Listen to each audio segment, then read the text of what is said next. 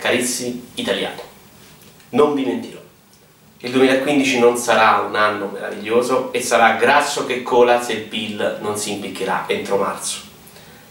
Altro che crescita. Secondo una profezia de Maia, infatti, il duemiladodici con la fine del mondo era l'anno buono, dopo solo fango e melma.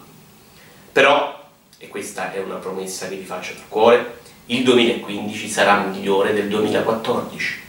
E non perché accadranno cose belle, troverete un buon lavoro, ma neanche brutto, o la politica comincerà a proporre soluzioni convincenti. Tanto vale cominciare a credere che Babbo Natale consegni più velocemente di Amazon Prime, a quel punto. Ma solo perché peggio del duemilaquattordici non è facile. Ci vorrebbe tanto impegno e grazie a Dio noi italiani, se c'è qualcosa su cui non siamo forti, è proprio l'impegno. Lo so che su Facebook sembrano aver passato tutti un anno fantastico e continuano a ringraziarvi per le loro velocità, ma è tutto falso, credete a me. Nessuno, infatti, fa foto di sua moglie che si fa ingroppare da un cavallo ubriaco. Nessuno che poi non sia diventato enormemente ricco, almeno.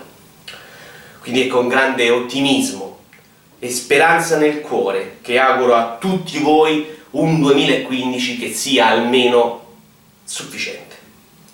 Pure sei meno meno ce lo prendiamo, ma pure cinque e mezzo con l'esame a settembre, guarda, va bene tutto. E tanta, tanta felicità. L'app Felicità la potete scaricare a zero virgola ottantanove sull'Apple Store.